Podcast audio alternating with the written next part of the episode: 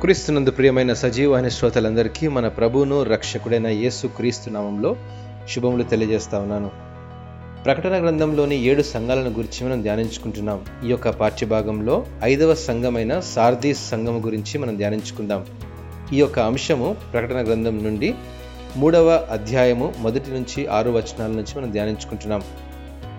శేషము అని అర్థం ఇచ్చు పద్నాలుగవ శతాబ్దపు కాలంలో మొట్టమొదటిగా క్రైస్తవ సంస్కరణలు చేపట్టిన సంఘం సార్దీస్. ప్రకటన గ్రంథంలోని మిగతా ఆరు సంఘాలు హెచ్చరికలతో పాటు దేవుని చేత ప్రశంసించబడ్డాయి. అయితే సార్దీస్ సంఘము అంతగా ప్రశంసించబడలేదు. కానీ అనేక హెచ్చరికలను బట్టి గమనిస్తే దేవునికి కోపం వచ్చినట్లు చేసి ఉన్నారని గమనించగలం.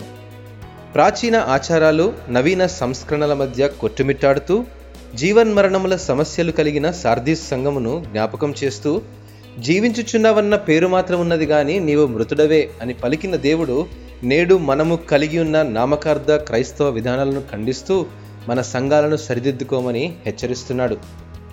ప్రభువు రాకడ కొరకు జాగరూకులమై నడుచుకోవాలి. సండే స్కూల్ పరిచర్య మొదలుకొని సంఘములో జరిగే ప్రతి పరిచర్యలోనూ దేవుని వాక్యము ఆత్మానుసారంగా అనగా ఏడాత్మల సంపూర్ణత కలిగి బోధించబడుతున్నదో లేదో పరీక్షించుకొనవలనని సార్దీ సంఘమునకు వ్రాయబడిన లేఖ మనకు పాఠముగా ఉన్నది. క్రైస్తవ సిద్ధాంతాల విషయాల్లో అజాగ్రత్త కలిగి పడిపోయినట్లయితే ఆత్మీయ మరణం తప్పదని ప్రభు హెచ్చరిస్తున్నాడు. అయితే దేవుని కొరకు నమ్మకంగా జీవిస్తున్న వారిని దేవుడు భద్రపరుస్తూనే ఉంటాడంటలో ఎట్టి సందేహము లేదు. జీవితాలను సరిచేసి పునరుద్ధరించగల దేవుని వాక్యాన్ని పరిశుద్ధాత్మ ద్వారా పొందుకొని చేసే పరిచర్యలను దేవుడు ఆశీర్వదించి బలపరుస్తాడు. ప్రాణము లేని శరీరము ఎలాగూ మృతమో అలాగే పరిశుద్ధాత్మ ఆవరింపు లేని పరిచర్య మరియు సంఘం మృతమైనది.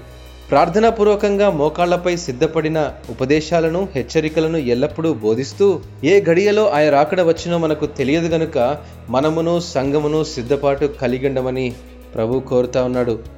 దేవుని వాక్యం అనుసరించి నిర్జీవ క్రియలను విడిచిపెట్టి దేవుని ఆజ్ఞలకు లోబడి నిజమైన మారు మనస్సు పొందమని ప్రభు అవకాశం ఇస్తా ఉన్నాడు.